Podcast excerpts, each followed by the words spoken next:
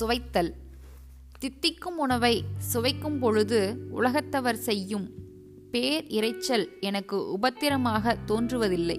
இறைவா உன்னை நான் எண்ணி இருக்கும்போது உலகத்தவர் செய்யும் இடைஞ்சலை நான் எண்ணாதிருக்க அருள் புரிவாயாக கடவுள் வழிபாட்டுக்கு வெளி உலகிலிருந்து உண்டாகும் இடைஞ்சல் இடைஞ்சல் அல்ல.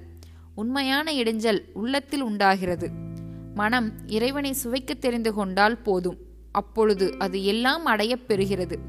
ஏனைய பொருள்களுக்கிடையில் இனியவைகளும் இல்லை இன்னாதவைகளும் இல்லை.